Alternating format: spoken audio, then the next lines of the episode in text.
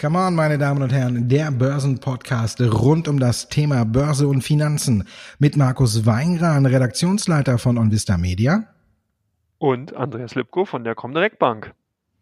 Andreas, es gibt wieder einiges zu besprechen. Diese Woche ist ja eigentlich verkürzt. Es ging ja erst am Dienstag los. Pfingstmontag hatten wir. Trotzdem einiges geboten. Handelsstreit versus Zinsfantasie ist so eins der Themen an den Märkten. Was setzt sich für dich am Ende durch? Es wird ja viel darüber spekuliert, ob die Fed die Zinsen jetzt letztendlich dann doch senkt. Ich denke, dass wir in den kommenden Monaten die Handelsstreitigkeiten sehen werden. Die US-Fed lässt sich nicht von US-Präsident Trump äh, erpressen und wird sich auch nicht politisch unter Druck setzen lassen. Ich glaube, die gucken sich erstmal an, wie weit hier die konjunkturellen Auswirkungen sind und werden frühestens zum Jahresende hier wirklich dann eventuell mit ein, maximal zwei Zinsschritten dann hier parieren, wobei die dann auch relativ klein, also bei 0,25 Prozent ausfallen werden, wenn überhaupt. Selbst das muss ich persönlich sagen, stelle ich auch momentan noch in Frage, weil ich eigentlich überhaupt keinen Anlass sehe, in den USA hier wirklich schon an der Zinsschraube zu drehen, oder wie siehst du es? Naja, die Wirtschaft ist ein bisschen robust. Wenn wir jetzt auf die letzten Arbeitsmarktdaten gucken, dann ist das natürlich dann doch ein bisschen äh, erschreckend gewesen, war ja deutlich weniger als erwartet. Aber trotzdem muss man sagen, natürlich, es läuft ganz gut noch und Warum sollte jetzt die Fed an den Zinsen drehen? Aber jetzt hat sich ja wieder alles umgekehrt. Ne? Bislang war es ja dann immer äh, schlecht, wenn die Fed von der Zinssenkung gesprochen hat, weil alle dann gedacht haben, äh, man schlittert in die Rezession. Jetzt auf einmal hat sich wieder alles so ein bisschen gedreht. Jetzt rechnet man mit einer Zins Senkung und dann sind natürlich schlechte Arbeitsmarktdaten natürlich auf einmal wieder gut für den Markt. Deswegen muss man abwarten. Die Fed hält sich natürlich bedeckt, hat jetzt den Leuten, um so ein bisschen für Ruhe zu sorgen, so einen kleinen Knochen hingeworfen, ne, den Anlegern, wo man sagen kann, ja, okay, es könnte eine Zinserhöhung geben. Das ist natürlich so ein bisschen ein Beruhigungsfaktor, dass man weiß, die Zins, äh, die Fed würde im Notfall jetzt einschreiten und die Zinsen senken. Aber wie du schon richtig gesagt hast, wann das genau ist, da müssen wir abwarten und da hat die Fed sicherlich noch einiges an Zeit, weil so schlimm, wie einige tun, scheint die Konjunktur in den USA ja doch nicht zu sein.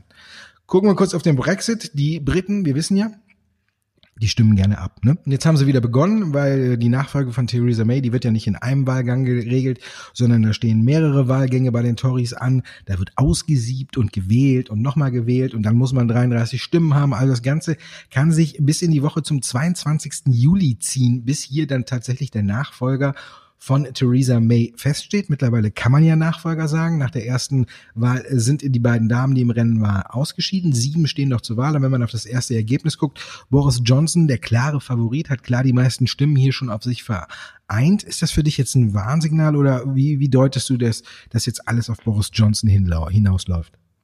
Ja, ich denke, hier sehen wir wirklich, es müsste ein Warnsignal sein, weil doch auch schon Stimmen laut geworden sind, woraus man entnehmen kann, dass hier innenpolitische Interessen, also in Großbritannien, sich jetzt mit äh, außenpolitischen Interessen vermischen.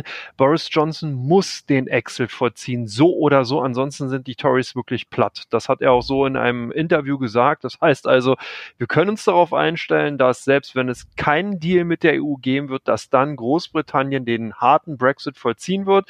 Ich meine, meine, schön, da wissen wir wenigstens, woran wir sind im Endeffekt als Anleger. Man kann sich also darauf vorbereiten, äh, in Zukunft hier noch mehr von den Verhandlungsparteien mitzubekommen. Vielleicht kann das aber auch ein Stück weit natürlich dahingehend führen, dass man einfach auch verhandlungsbereiter ist. Vielleicht, dass Boris Johnson jetzt natürlich in dieser Wahlperiode jetzt den harten Mang markiert, um dann nachher mit den Verhandlungen oder bei den Verhandlungen mit der EU einfach softere Töne anschlagen zu können, dass man hier doch noch einen Deal bekommt. Aber da kann natürlich dann auch die politische Opposition beziehungsweise dann natürlich äh, die anderen Parteien dazwischen grätschen, können hier auch wieder ihre Interessen mit rein. Also es bleibt spannend. Fassen wir es kurz. Im Endeffekt, wir haben die alte Situation, Markus. Ich glaube, es wird volatil bleiben. Jede News, die aus Großbritannien kommen, können für die eine oder andere Wackelpartie dann entsprechend sorgen. Oder wie, wie ist deine Meinung dahingehend?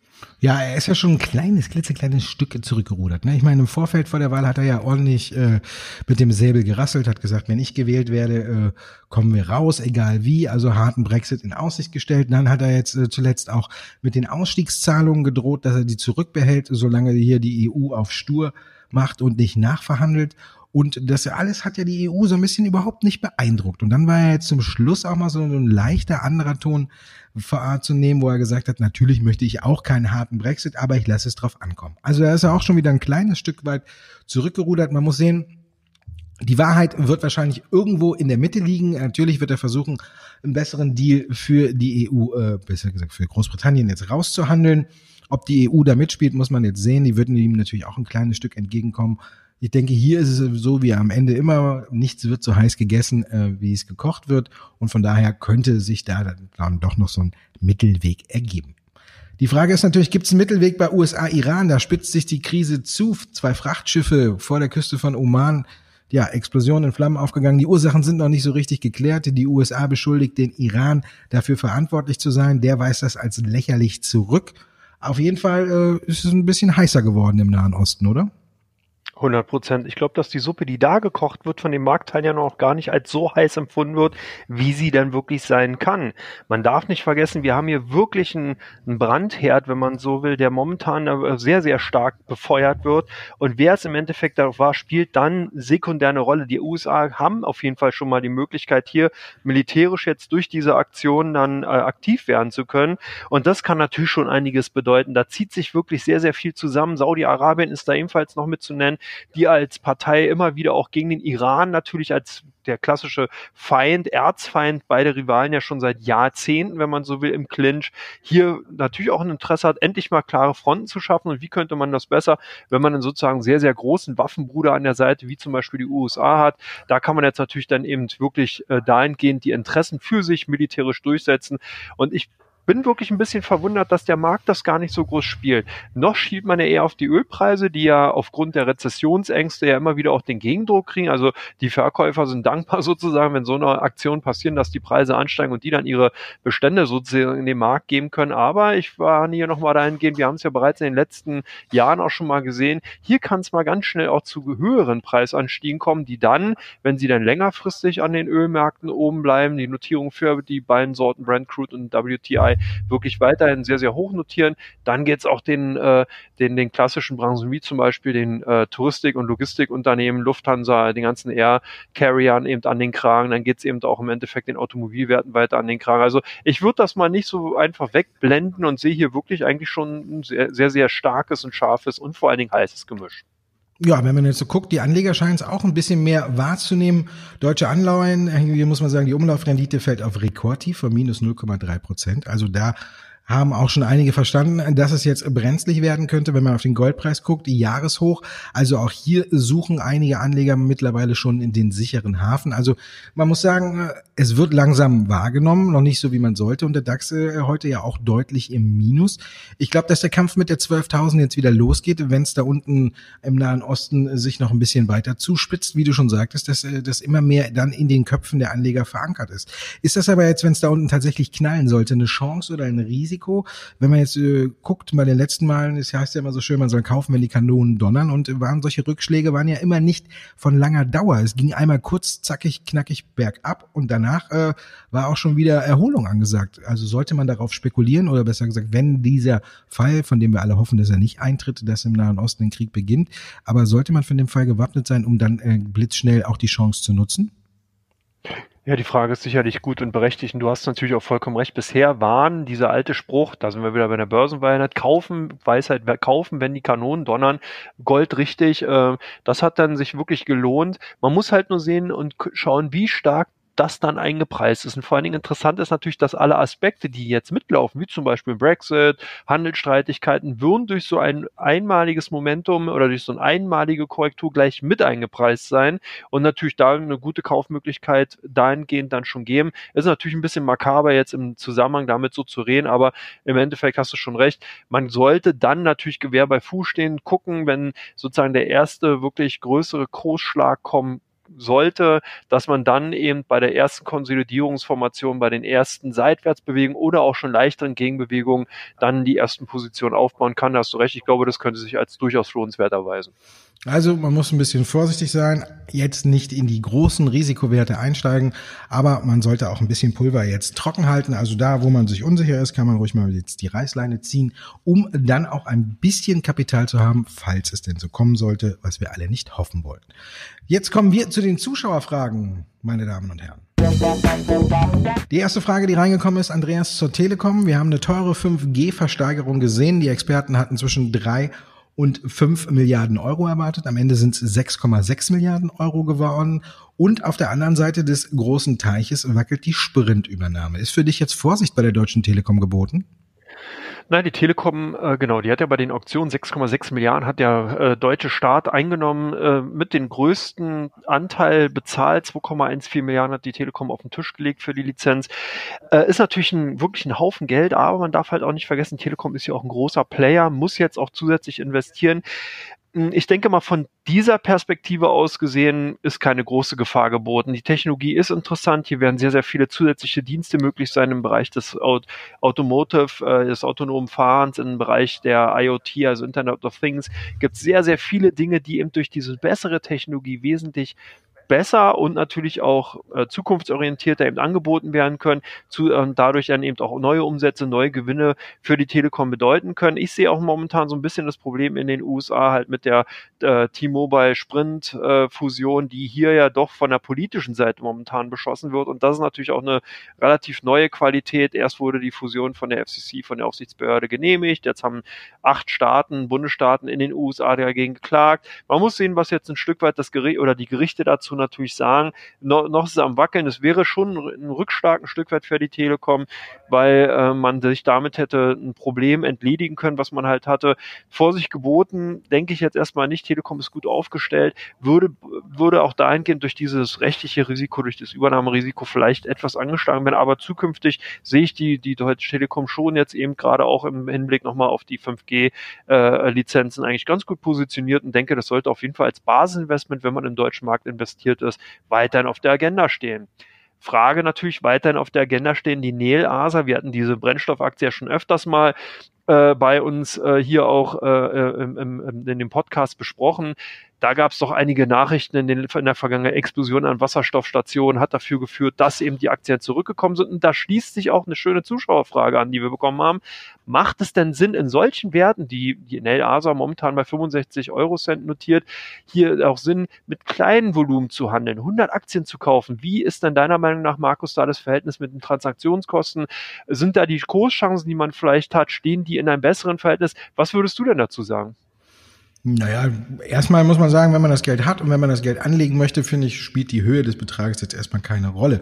100 Prozent sind eben 100 Prozent und dann sind die Transaktionskosten auch eben locker wieder drin. Also ich sage mal, eine Summe jetzt festzulegen, mit der es sich lohnt, bei, Nel, äh, bei Nil einzusteigen, macht sicherlich keinen Sinn. Die weitere Frage war ja auch noch dahingehend, zu streuen oder nur auf Nil zu setzen. Da kann man jetzt wieder zu sagen, man hat ja auch eben gesehen, du hast es schon angesprochen, wir hatten diese Explosion an der Wasserstoffstation. Daraufhin hat die Aktie in wenigen Tagen über 50 Prozent an Wert eingebüßt. Also da kann man sehen, es ist ein hoher Risikofaktor, wenn man in die Wasserstoffbranche investiert und die Anleger mussten jetzt wohl auch ähm, schmerzlich feststellen, dass der Hype um die Wasserstoff ganzen, um die ganzen Wasserstoffaktien keine Einbahnstraße Richtung Norden ist, sondern dass es hier auch ganz schnell wieder in die andere Richtung gehen kann, wenn eben Probleme auftauchen.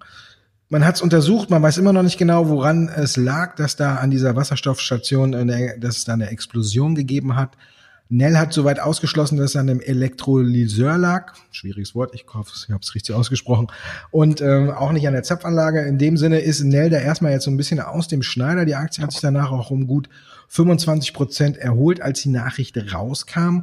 Und was jetzt das Streuen angeht, wenn man jetzt mal parallel äh, sich die Chartentwicklung von Nell oder von PowerCell anguckt, da muss man sagen, äh, kann man schnell feststellen, dass PowerCell, obwohl sie ja eigentlich im ganz anderen Bereich hier bei Wasserstoff zuständig sind, äh, in Sippenhaft genommen worden ist. Die europäischen Aktien haben alle gelitten, die amerikanischen nicht. Von daher ist so die Frage mit dem Streuen immer so äh, in einer Branche so ein bisschen kompliziert. Wenn dann äh, doch lieber in eine andere Branche gehen oder eben auch so ein bisschen darauf achten, dass man vielleicht auf anderen äh, Kontinenten zu Hause ist. Wenn man sieht, die US-Werte, die haben alle nicht gelitten oder eine Plug Power, die haben diese Woche eine Übernahme äh, bekannt gegeben, ein kleines kanadisches Unternehmen, was auf ganz kleine Wasserstoffzellen setzt, die in Drohnen äh, verwendet werden können und da äh, geht's dann auch bergauf. Die sind von solchen Dingen halt eben nicht betroffen. Also wenn man streut, muss man auch genau gucken, wie man streut. Bei 100 Aktien weiß ich nicht, ob es jetzt so viel Sinn macht zu streuen. Da sollte man schon sich die ganze Sache genauer angucken, sich seinen Favoriten raussuchen und eben auf den setzen. Ansonsten, wenn man mehr Geld oder mehr Kapital anlegen möchte, macht Streuen natürlich Sinn, aber da muss man natürlich immer wieder darauf achten, macht Streuen in einer Branche Sinn oder sagt man, okay, das Geld bin ich bereit zu setzen. Und man muss ja immer noch sagen, wir haben es ja jetzt gesehen, Wasserstoffaktien weiterhin hohes Risiko hier und von daher muss man sich immer bewusst sein, wie viel Geld will ich da setzen, will ich da alles reinsetzen oder sage ich lieber, ich nehme die Hälfte und setze auf Wasserstoff und dann, wie du schon sagtest, eine Telekom oder so, dann nehme ich das andere Geld, damit ich zumindestens im Depot ein sicheres Standbein habe. Also von daher streuen dann doch eher in andere Branchen. Aber wir bleiben so ein bisschen branchentreu, sondern nicht ganz. Aber VW, 900 Millionen Euro haben die an Northvolt gezahlt. Zum einen, weil sie 20 Prozent erworben haben an dem schwedischen Batteriehersteller und zum anderen, weil man zusammen in Salzgitter jetzt eine Fabrik baut und sich auch an der Fabrikanlage in Schweden beteiligt. Zudem noch eine Kooperation mit Ford. Tja, die Autoaktien stehen weiterhin unter Druck. Sind das für dich gute Nachrichten, wo man sagen kann, VW ist vielleicht noch ein Investment? Für dich ja, haben wir ja auch schon oft hier drüber gesprochen, VW ja noch äh, der größte Favorit, wenn es um die drei deutschen Autobauer geht. Ja, Markus, vollkommen richtig, genau. Also insgesamt sehe ich hier Volkswagen ganz, ganz weit vorne gegenüber den direkten deutschen Konkurrenten Daimler und BMW. Ich finde die Strategie gut, die hier äh, jetzt wirklich ganz klar auf den Tisch gelegt worden ist, auch wenn es halt nicht in Brennstoffzellen ist, sondern eben in der E-Mobility.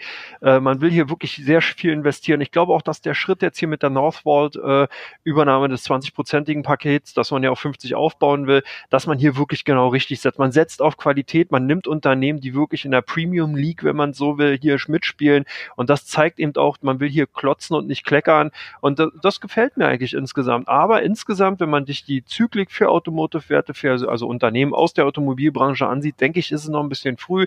Wir sehen Absatzprobleme in China, wir sehen Absatzprobleme in Europa und in den USA. Das sind die Kernmärkte. Da macht es vielleicht noch keinen Sinn, hier wirklich all in zu gehen, also wirklich die ganze Investment zu tätigen. Aber man könnte überlegen, zum Beispiel zu so einem Initial, was wir ja am Anfang im Teil 1 besprochen haben, wenn es eben hier zu Krisensituationen kommt, dass dass man sich dann so eine Basisinvestments schon mal ein Stück weit ins Depot legt und dann, wenn der Trend sich umkehrt, wenn man eben hier wirklich eine Bodenbildung sieht und sich der Trend dann wieder in Richtung Kurs Norden ausbildet, kann man diese Position weiter ausbauen, niemals ins fallende Messer greifen. Das macht keinen Sinn, weil man eben nicht weiß, wie tief dieses Messer fall, fallen kann und in, in dieser Falllinie dann eben doch die ein oder anderen blutigen Finger bescheren. Aber in, insgesamt Fazit VW finde ich die, mir gefallen die Nachrichten, die heute reingekommen sind.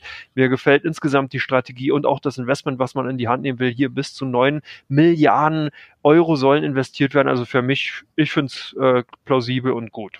Plausibel und gut fand, waren auch die Aktien von Netflix in den letzten Quartalen und Jahren äh, das Unternehmen ist ja ein Phänomen für mich, hat hier mit Streaming-Diensten ja im Endeffekt wirklich ein ein tolles, äh, tolle Dienstleistung aufgebaut. Jetzt will man in die Computerspiele ein, äh, Computerspielebereich äh, eingreifen, beziehungsweise hier auch mit äh, mitspielen.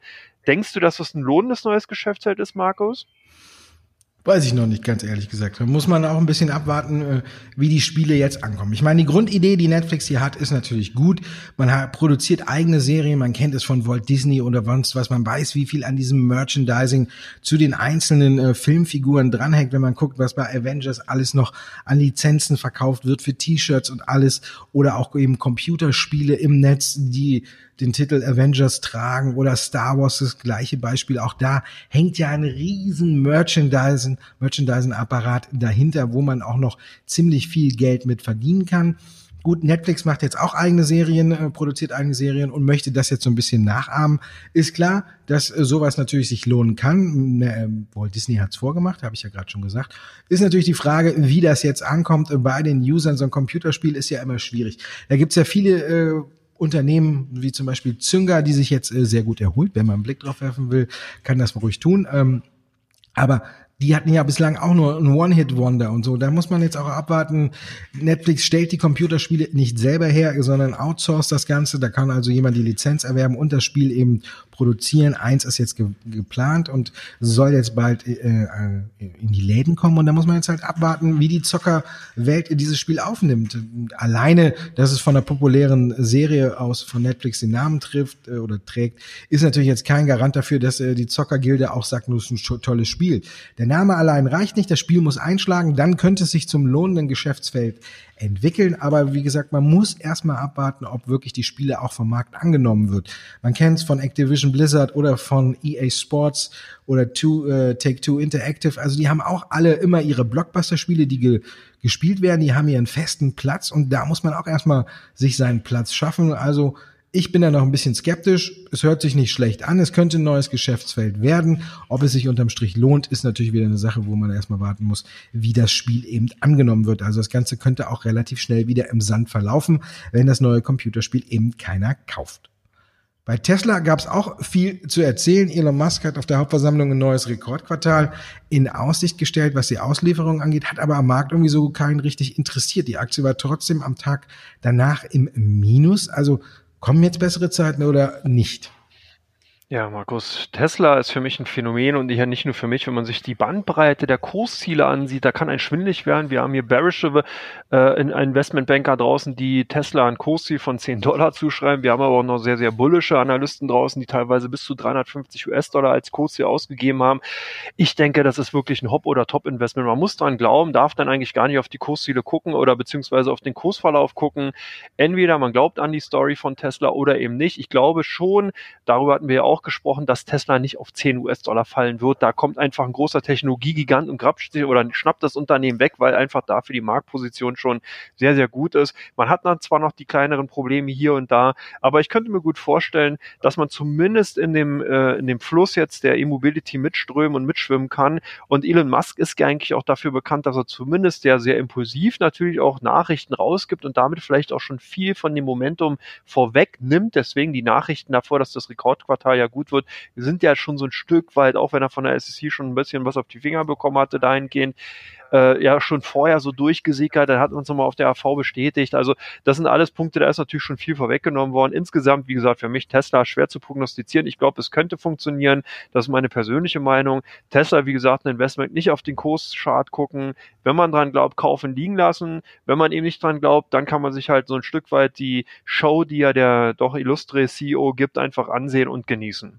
Ja, und wenn es zu tief geht, ne, dann kommt halt eben wieder Apple ins Spiel.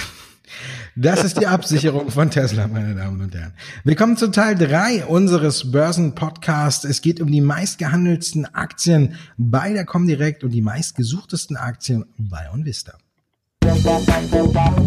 Und da wird bei euch heute viel mit Infineon gehandelt, Andreas. Es gab äh, die Gewinnwarnung von Broadcom, also haben bei euch jetzt auch viele aufs Verkaufsknöpfchen gedrückt. Ja, vollkommen richtig, Markus. Infineon hat ja so ein Stück weit auch mal das Problem gehabt, dass man jetzt so mit den Aktionen, die man gemacht hat, die letzte Übernahme ist auch eher so mit einem Bauchgrummel von vielen Investoren angenommen worden. Jetzt hat eben ein äh, US-Konkurrent Broadcom äh, mit einer Gewinnwarnung geglänzt. Das strahlte natürlich voll auf Infineon zurück. Infineon ist in einem zyklischen Geschäft. Da kann man sich nichts vormachen. Die Chipbranche ist zyklisch, auch wenn viele Zykliken, die man in der normalen, in der realen Wirtschaft sonst immer wahrgenommen hat, einfach weggeplättet worden sind durch das viele Notenbankgeld, was in den letzten zehn Jahren in die Märkte gegeben worden ist, bleibt die Zyklik bestehen. Man produziert ein Produkt, das Produkt ist irgendwann veraltet und äh, im Endeffekt wird es dann eben überholt. Und das sind natürlich alles Punkte, die sehr, sehr kurz sind und das schlägt aus meiner Sicht daraus bei Infineon zu. Die Anleger haben verkauft. Punkt. Bei euch den Steinhoff mal wieder bei den Top 10 äh, Suchnachfragen. Was gibt's denn da für Nachrichten? Ja, eigentlich gibt's noch gar keine Nachrichten, aber die kommen jetzt. Äh, stehen wichtige Termine an. Es soll die Zahlen, äh, die Abschlusszahlen für 2018 geben. Woche in der kommenden Woche danach sollen dann schon Schlag auf Schlag die Zahlen für das äh, zweite Quartal 2019 kommen. Und es ist, äh, ich frage mich, ob da einer hingeht. Bislang hat ja kein Analyst Steinhoffen mehr auf der, der Agenda, weil äh, das ja so die Beurteilung der Zukunft ist wie ein Blick in die Glaskugel. Aber sie haben eine Analystenkonferenz angesetzt. Also wenn man so auf die Reihenfolge guckt, allerdings ist die noch nicht fest terminiert. Die Zahlen allerdings schon, die sollen in der nächsten Woche kommen. Und deswegen ist die Aktie jetzt auch ein bisschen angezogen. Man guckt natürlich, wieso, weshalb, warum, findet keinen eigentlich keinen Grund dafür. Also scheinen ein paar Leute wahrscheinlich wieder auf gute Zahlen zu spekulieren. Und wenn wir gucken mit den Zahlen für 2017, da haben wir eine ähnliche Bewegung gesehen. Auch da, bevor die Zahlen rausgekommen sind, ist die Aktie angezogen. Die Zahlen waren katastrophal und danach hat die Aktie nochmal wieder 30 Prozent an Wert verloren. Also das zeigt auch weiterhin Steinhoff ein hochriskantes Investment. Wer auf gute Zahlen hofft, kann auch schnell enttäuscht werden. Also wirklich im Papier nur für hartgesottene Zocker. Nokia auch so ein ähnlicher Fall. Ne? Handy, Riese, abgestürzt, der jetzt hat man sich wieder gefangen. Wie ist die Lage bei euch? Was machen die Anleger mit dem Wert? Ja, Nokia momentan wirklich stark gehandelt. Man kann keine klare Tendenz feststellen, ob sie jetzt gekauft oder verkauft wird, obwohl sie heute 1,6 Prozent schwächer sind, ist hier wirklich sehr, sehr hohe Handelsaktivität. Das hat zum einen damit zu tun, dass hier so ein bisschen Hoffnung ist durch die neuen 5G-Lizenzen, äh, dass da eben auch Nokia von profitieren wird. Nokia von Softbank einen Großauftrag bekommen und wir haben auch bullische Töne von zum Beispiel JP Morgan, die sagen, letzte Quartal äh, war nicht so gut, ist ein bisschen schlechter ausgefallen, als man gedacht hat, aber ist abgehakt. Man guckt in die Zukunft und sieht jetzt hier neue Aufträge. Deswegen ist da so ein momentan Bullen und Bären kämpfen bei Nokia. Deswegen bei uns zumindest bei den meistgehandelten Aus Auslandsaktien zu sehen. Klare Tendenz kann man momentan nicht sagen. Da sind wir im Zockerreich geblieben. Heidelberger Druck, bei euch auch weit vorne. Das heißt momentan eher spekulativ. Was wird da gesucht? Man guckt natürlich drauf, was passiert. Es gab ein Interview in der Bild, äh, in der Euro am Sonntag, wo der Vorstandsvorsitzende gesagt hat, er hätte gerne noch einen starken Investor mit an Bord. Das hat die Aktie dann am Dienstag nach Pfingstmontag äh, sieben äh, Prozent in die Höhe getrieben. Also man guckte, warum steigt die Aktie. Wenn man dann die nächsten Tage weiter drauf geguckt hatte, dann hat man festgestellt, die sieben Prozent waren auch schnell wieder aufgebraucht. Denn zu guter Letzt kam dann noch das Bankhaus Lampe und hat äh, ja sein Kaufvotum oder besser gesagt die Aktie abgestuft. Kaufvotum gab es ja vorher nicht und das Kursziel fast halbiert. Da war es dann schon wieder vorbei mit der Herrlichkeit bei Heidelberger Druck und äh, die leichte Fantasie, dass sich der Wert endlich mal wieder erholen könnte. Darauf spekulieren die Anleger, glaube ich, ja schon seit drei Jahren ist der Wert ja auf dem absteigenden Ast und von daher ja, war es damit auch wieder vorbei. Jetzt muss man gucken, wenn dann tatsächlich jetzt noch ein neuer Großinvestor kommt, ob die, das der Aktie dann ein wenig Schub verleihen könnte. Aber die Ankündigung alleine, ja, war ein Strohfeuer, was jetzt schon wieder verpufft ist. SAP bei euch auch gesucht. In welche Richtung? Ja, hier kann man sagen, auch verpufft und zwar die Kauflaune. Hier werden Gewinne mitgenommen. SAP hat sich ja in den letzten Tagen auch wirklich sehr, sehr solide entwickelt. Jetzt halt so die ersten Gewinnmitnahmen eben auf sehr, sehr hohem Niveau. Äh, hier nimmt man einfach Gewinne mit, deswegen auch bei den Top 5 eben äh, bei den meistgehandelten deutschen Aktien. Und auch wieder ein alter Kandidat, den wir bereits kennen, Beyond Meat bei euch. Was gibt's da für Nachrichten? Was wird gesucht? Wir haben ja auch schon hier im Podcast über die Aktie gesprochen. Ich bin immer noch nicht dazu gekommen, den Burger zu probieren, aber vielleicht hat ihn JP Morgan probiert, denn die haben die Aktie jetzt abges äh, herabgestuft und damit äh, war klar, dass jetzt so ein kleiner Dämpfer entsteht und der war auch klar meiner Meinung nach mehr als überfällig. Wir haben es hier schon gesagt, die Bewertung des Unternehmens, die ist ja äh, in Höhen geschwenkt, die man nicht mehr nachvollziehen konnte. Das war auch so, ähnlich, so eine ähnliche Begründung, hat jetzt auch JP Morgan für die Abstufung geliefert. Man hat sie quasi übersetzt von kaufen auf halten runter gelegt und deswegen ist die Aktie am Markt auch ganz schön abgeschmiert. Also damit der erste Dämpfer, dann kam danach noch Bernberg und hat äh, das letzte Kaufvotum äh, für Beyond Meat äh, einkassiert. Also das ist auch so ein, ein kleines, ja nicht Novum, aber eine Seltenheit an der Wall Street, dass bei so einer Aktie, die so gut gelaufen ist nach dem IPO äh, mittlerweile, keiner mehr sagt, da sollten sie noch aufspringen. Also die Expertengilde ist sich einig, Beyond Meat ist zu hoch bewertet. Alle versuchen das Ganze ein bisschen abzufedern, indem sie sagen, mal gut positioniert, wird sich weiterentwickeln. Zahlen waren ja auch nicht so schlecht, wenn man die Wachstumsraten anguckt. Trotzdem der ganze Hype für mich ein bisschen übertrieben. Ich habe es ja schon gesagt.